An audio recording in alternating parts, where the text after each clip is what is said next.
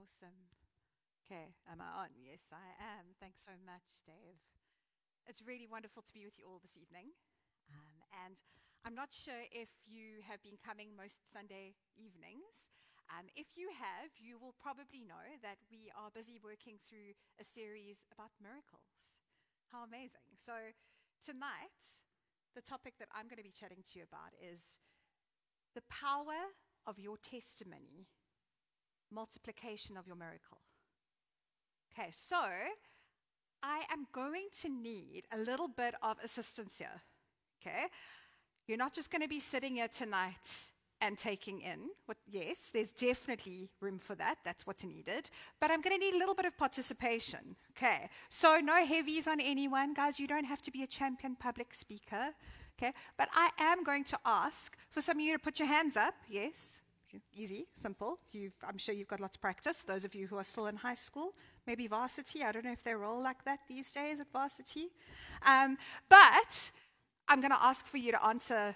And it's not really a, a tricky question. The, the first one I want to find out from you is maybe you remember from back in the day at Sunday school, children's church. But hey, if you come to church and you read your Bible, you'll know. Um, I'd love to hear from you. What are some of the miracles in the Bible, Old Testament, New Testament, that you can think of, just off the top of your head?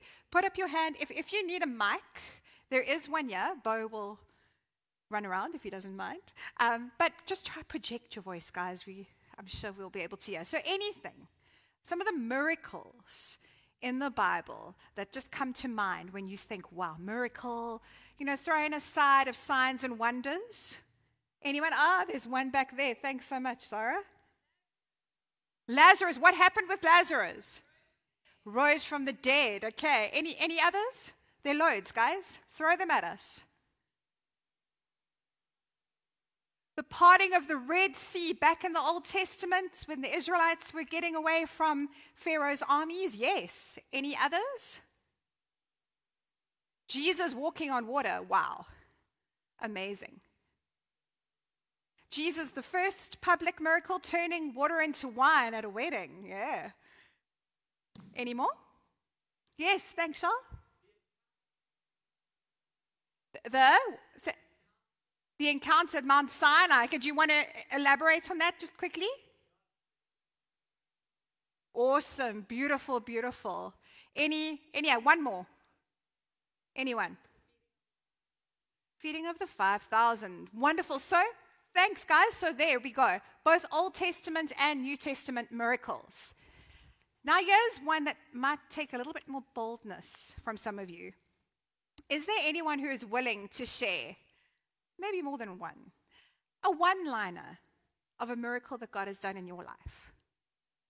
I'll, give you an example, okay? Here.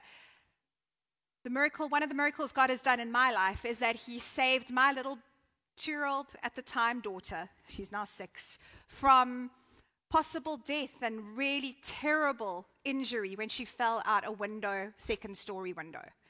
Um, uh, amazing that she didn't have injuries that were any worse. Like she had a broken arm and a broken leg, nothing, which was hectic, but nothing worse. And that was an absolute miracle. Uh, anyone else want to share their miracle in one line?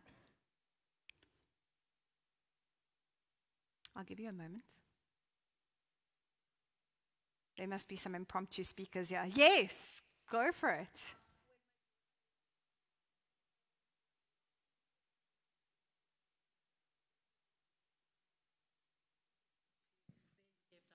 Wow. Oh, thank you so much for sharing that.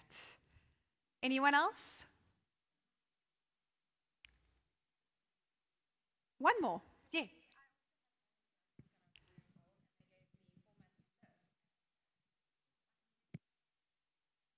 Wow. That is a miracle. You're a miracle. Yeah, today. Thank you for sharing that. Anyone else? One more. A third one. Come on, guys, a third one.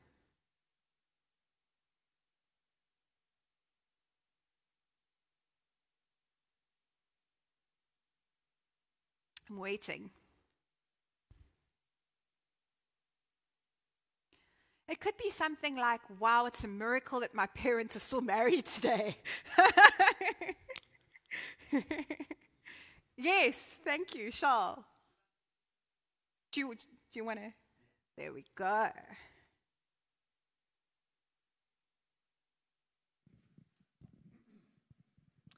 So the one time when I was at a citywide youth gathering um, of uh, uh, teenagers, and I just remember feeling completely out of it, just feeling like I don't belong, etc. I was like, Lord, where are you? I feel so unworthy. I feel lost. Just like, if you're there, please do something. Just help. And before I left the building that night, a guy came to me and he, he said to me, Do you feel lost? And it gripped me. I was like, Flip, how does this oak know he can read my mind? And that was my first encounter of God um, speaking to me through a word of knowledge. And he just said that he saw me, he saw God, in a vision, he saw God holding me in the palms of his hands. And he just encouraged me with that. And it was spot on.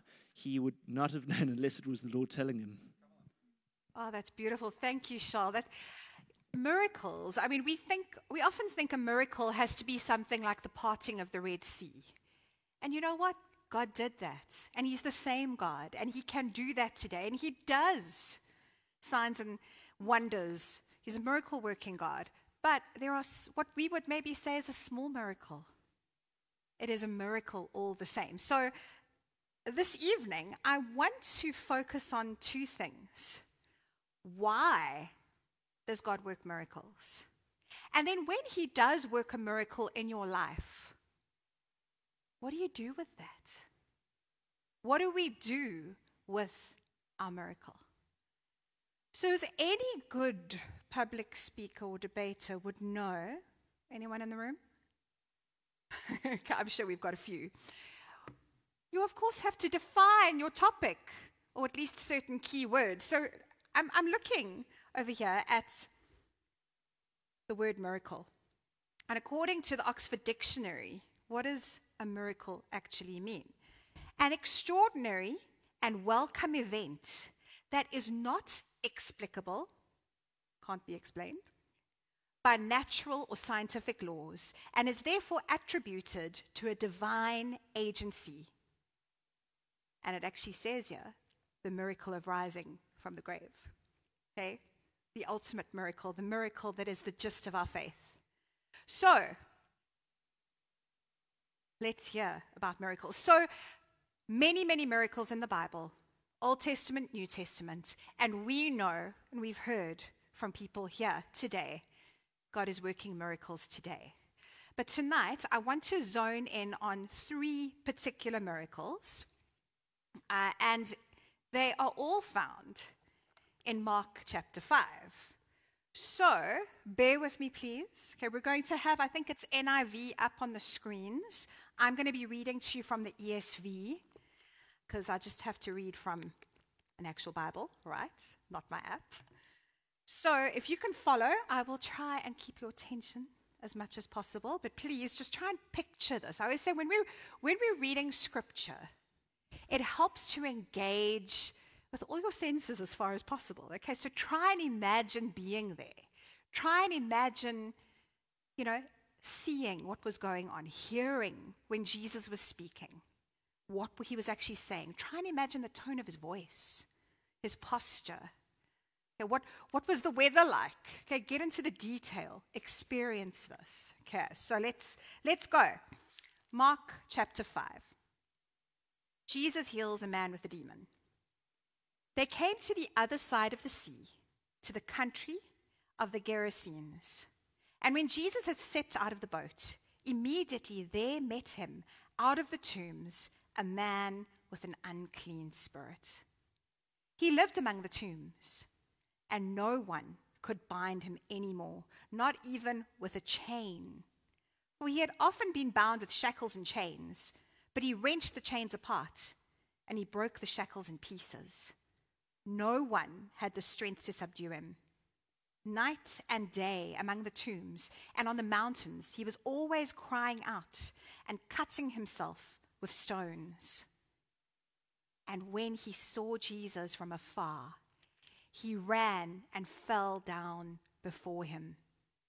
And crying out with a loud voice, he said, What have you to do with me, Jesus, Son of the Most High God. I adjure you by God, do not torment me. For he was saying to him, Jesus was saying to him, Come out of the man, you unclean spirit. And Jesus asked him, What is your name? He replied, My name is Legion, for we are many. And he begged him earnestly not to send them out of the country. Now a great herd of pigs was feeding there on the hillside, and they begged him, saying, Send us to the pigs, let us enter them. So he gave them permission, and the unclean spirits came out and entered the pigs. And the herd, numbering about 2,000, rushed down the steep bank into the sea and drowned in the sea. The herdsmen fled and told it in the city and in the country, and people came to see what it was that had happened. And they came to Jesus and saw the demon possessed man, the one who had had the legion, sitting there, clothed and in his right mind. And they were afraid. And those who had seen it described to them what had happened to the demon possessed man and to the pigs. And they began to beg Jesus to depart from their region. As he was getting into the boat, the man who had been possessed with demons begged him that he might be with him. And he did not permit him, but said to him, Go home to your friends and tell them how much the Lord has done for you and how he has had mercy on you. And he went away and began to proclaim it in the Decapolis, how much Jesus had done for him.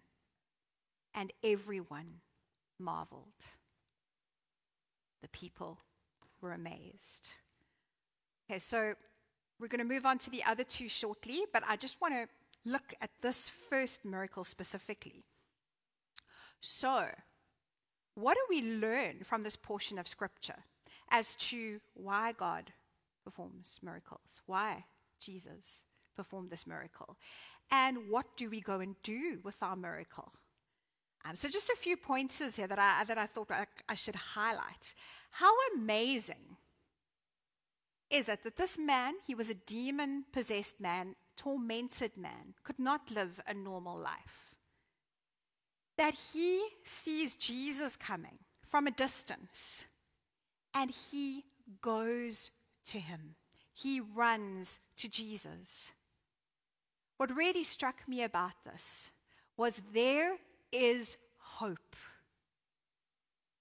If you think of the most bound, corrupt, what we would call evil people, situations, cities, countries, there is hope. But what did this man do? He ran to Jesus. You might have been like, oh, yeah, but I mean, he was demon possessed. But there is that God shaped void inside all of our hearts that draws us, draws us to him. And this guy goes and he throws himself down at Jesus' feet. And the demons speak, but you know what the demons do? They actually speak some truth there. What? Shock, horror? Can they? Can they even? They proclaim that Jesus is the Son of God. Wow, you hear it right there. So, what does this man do? He goes to Jesus, proximity, coming close to our God. Why does God do miracles? He wants us to come close. Then, if you look, okay, Jesus performs the miracle. This man submits to his authority. But then let's just do a little quick aside there. Look at what happens. We think when a miracle happens, when there are signs and wonders, that everyone will be amazed. Yes, that is one aspect. But what was the response of the people to the miracle?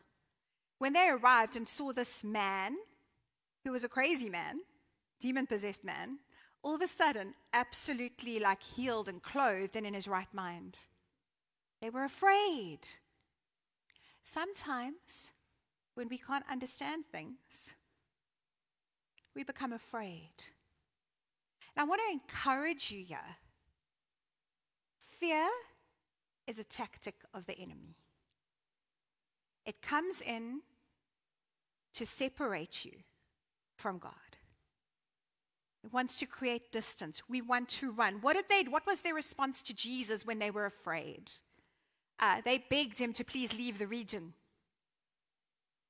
I want to encourage you when you feel fear. I don't know if you, I'll just tell a little story. I wasn't planning on, on actually sharing this story, but I remember as a teenager, so I've known Jesus since I was five. Um, and I remember having conversations with him as a teenager. God, I'm scared to get to know you more. What? Yeah, I'm scared to get to know you more because I'm really worried that, like, I'm going to become a really weird person. Like, I'm going to become like someone who hides away from society and just doesn't, like, I'm going to have to go and hide out in a cave. And I'm going to be out of touch completely. But here's the deal, guys the more we spend time with our Father, the more we walk in obedience to Him, okay, when we hear Him, because we know Him and we know His ways, the more He transforms us into His likeness. And wow, I want to be like Jesus. Was He someone that could not relate to people? Was He someone who hid away in a cave? Or was He the most relatable, loving, passionate person to have ever existed? So I want to encourage you, when you don't understand, when you don't understand what God is doing, run to Him. Don't run away. When you run to Him, you become more like Him. So there we go. Like, how, how beautiful is this? But here's the thing what do you do with your miracle when Jesus does that miracle in your life? What did this man do? He wanted to draw close. He said to Jesus, I, I, I want to come with you. You know, he, he did. He became one of Jesus' disciples. Of, you know, there were the 12, but there were many. He wanted to go with Jesus, but Jesus said to him, No, dude, I've got a mandate for you. And that mandate is you need to go. You need to go and tell your friends. You need to go and tell your family, your community about what I've done. And they're going to see it. You don't have to even tell, you don't actually even have to use words, really. They'll see it. And not only did he go back to his friends and family, but he went to, I think it's the, where's the word, uh, de, de, Decapolis. Decapolis, dec, okay, Latin for 10. It's 10 cities in the region that were quite well populated, that he went and he actually preached and shared. And people were amazed. People will be amazed when you share your testimony. Your miracle will be multiplied. So that's, that's the first of the three. Going to move on now to the next two. So I'm going to read the rest of the chapter, but then I'm going to speak to the two separate miracles. There's one, they call it the sandwiched story or the sandwiched miracle here. Uh, you'll see why. It's sandwiched between another one. So, we're going to go back onto the screen. Jesus heals a woman and Jairus' daughter. And when Jesus had crossed again in the boat to the other side, a great crowd gathered about him, and he was beside the sea. Then came one of the rulers of the synagogue Jairus by name. And seeing him, he fell at his feet and implored him earnestly, saying, My little daughter is at the point of death. Come and lay your hands on her, so that she may be well, be made well and live. And he went with him. And a great crowd followed him and thronged about him. And there was a woman who had had a discharge of blood for 12 years, and who had suffered much under many physicians, and had spent all that she had, and was no better, but rather grew worse. She had heard the reports about Jesus and came up behind him in the crowd and touched his garment. For she said, If I touch even his garments, I will be made well. And immediately the flow of blood dried up, and she felt in her body that she was healed of her disease. And Jesus, perceiving in himself that power had gone out from him, immediately turned about in the crowd and said, Who touched my garments? And his disciples said to him, You see the crowd pressing around you, and yet you say, Who touched me? And he looked around to see who had done it. But the woman, knowing what had happened to her, came in fear and trembling, and fell down before him, and told him the whole truth. And he said to her, Daughter, your faith has made you well. Go in peace and be healed of your disease. While he was still speaking, there came from the ruler's house some who said, Your daughter is dead. Why trouble the teacher any further? But overhearing what they said, Jesus said to the ruler of the synagogue, Do not fear, only believe. And he allowed no one to follow him except Peter and James and John, the brother of James. They came to the house of the ruler of the synagogue, and Jesus saw a commotion people weeping and wailing loudly. And when he had entered, he said to them, Why are you making a commotion and weeping? The child is not dead, but sleeping. And they laughed at him. But he pulled them all outside and took the child's father and mother and those who were with him and went in where the child was. Taking her by the hand, he said to her, Talitha cumi, which means little girl, I say to you, arise. And immediately the girl got up and began walking, for she was 12 years of age. And they were immediately overcome with amazement. And he strictly charged them that no one should know this and told them to give her something to eat. Okay, wow, another two beautiful, powerful miracles. So let's look at these two, some significant points um, that come, come out of these two. So we're going to first look at the woman with the issue of blood. Anyone heard that story before? You've read that story? It's quite a well known one. So this woman, they say, probably had, I might not be able to pronounce it correctly. I know there's some doctors in the house, okay? Feel free to correct me. Uh, menorrhagia was probably the disease that she had, and that is prolonged menstruation for 12 years. Okay, ladies here, yeah, um, I, yeah, like 12 years, okay? But to the extreme, to the extreme. So think probably excruciating cramps, uh, just not being, not having energy, you know, all the, just what, what that would do to your body not being able to live a normal life for 12 years. Now, this woman was desperate. What does she do? Now, if people knew who she was, because she was in a crowd, but she was seen as unclean. And for her to brave those, those crowds of people, she probably lived in isolation. She braved the crowd so she could get to the miracle maker. She believed, she knew that he could heal her. And that all she needed to do was to touch his clothing, his garments. And she reached out and touched him, and she was healed. Um, so, wow. Um, here's an interesting thing Jesus actually felt the power going out of him. So he knew, and he, and he, he wanted to address her. So she reached out. She wanted to be close.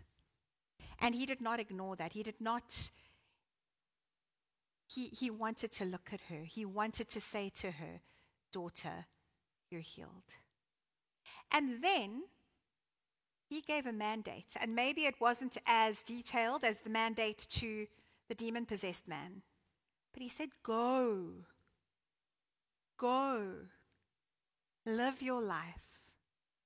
Share your story let the people know.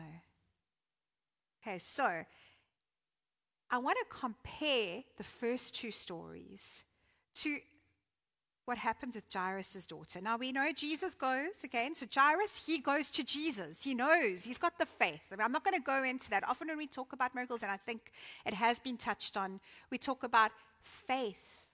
We need to have faith. We need to believe. Remember, the miracle working power, it's all Him. It's not you and me. Okay? Why do we have faith? In obedience, we have faith because we need to know the God who is our healer and we need to know his character.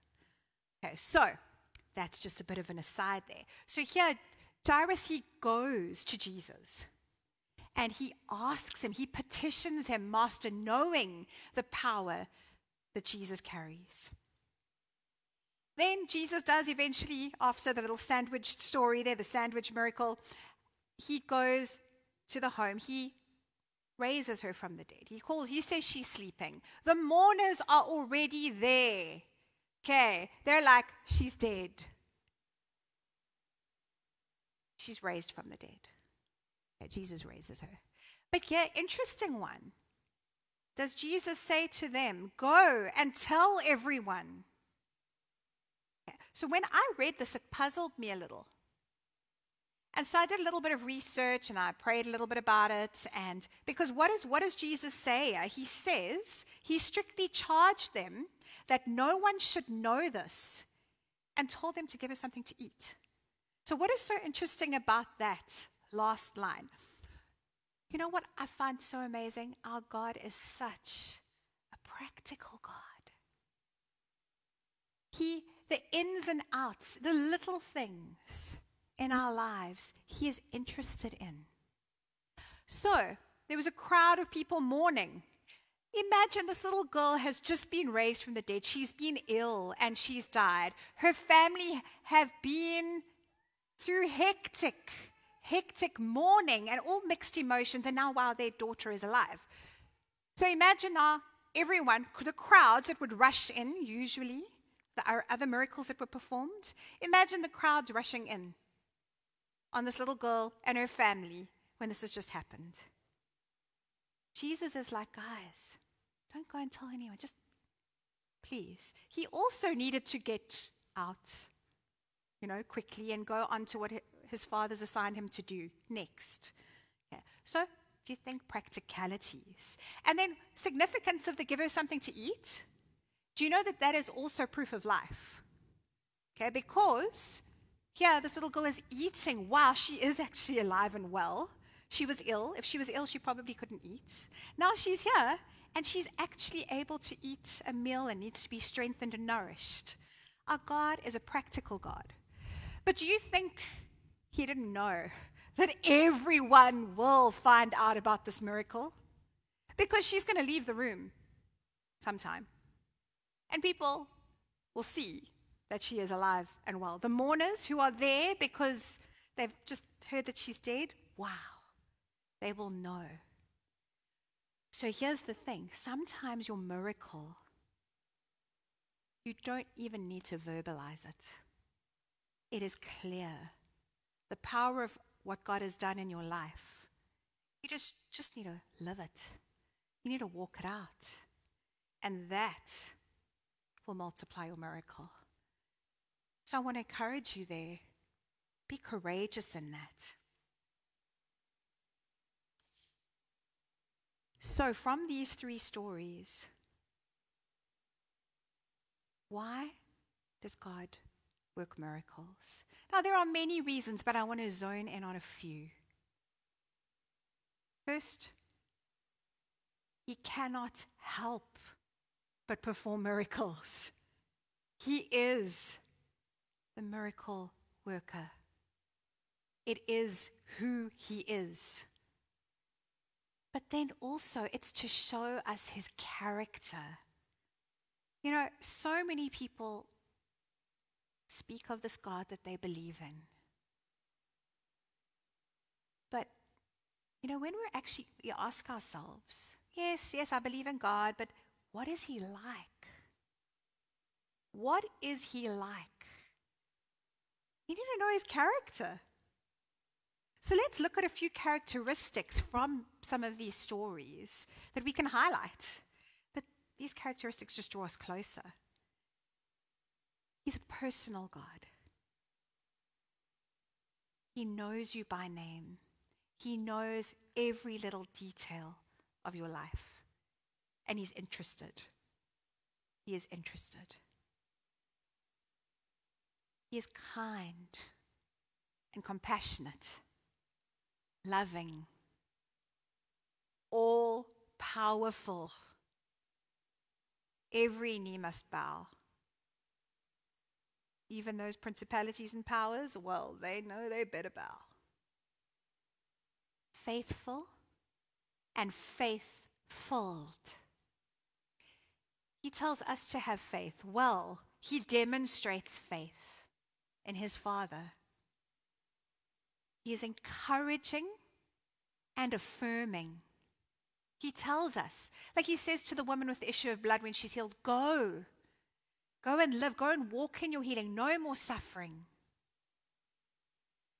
He is bold, yet he is so humble.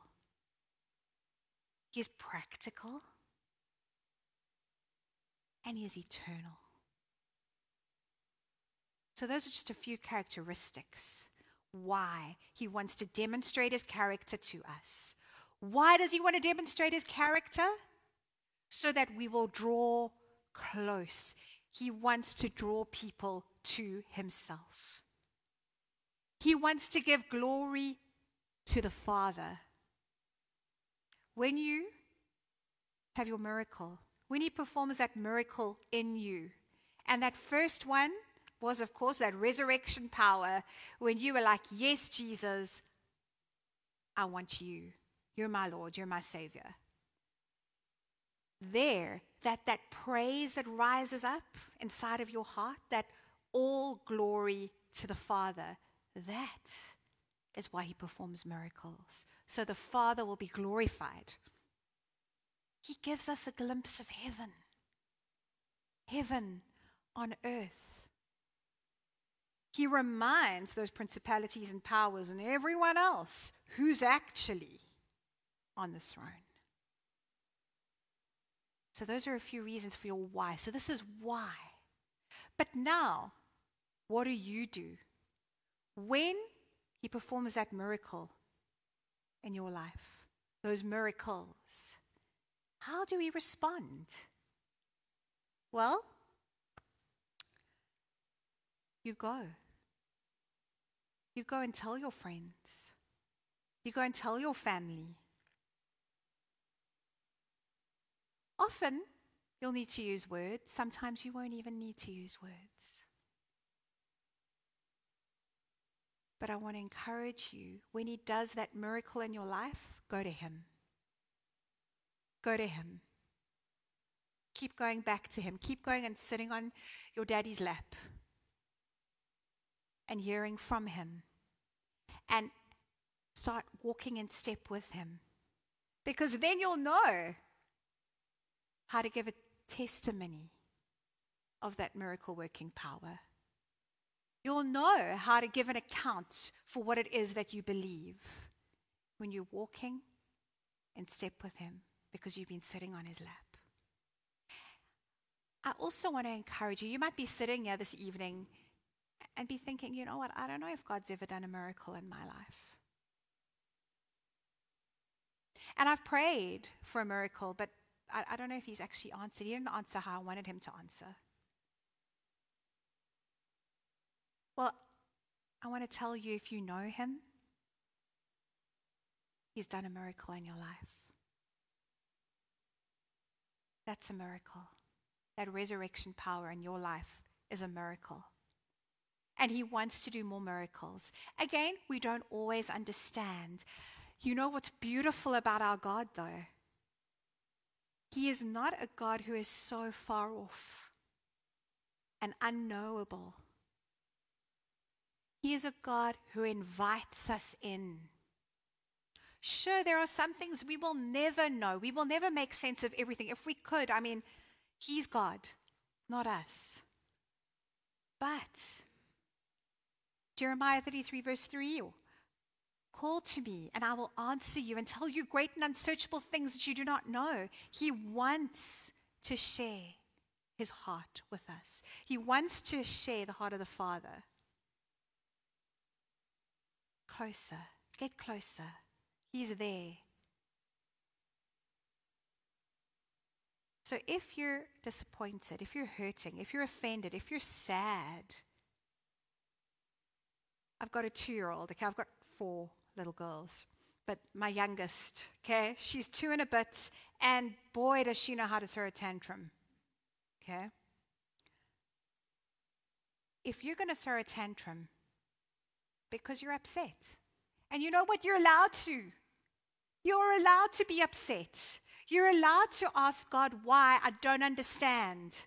I'm in pain. Why are you not answering the way I want you to answer, the way I thought you would? You're allowed to. He's a gracious Father.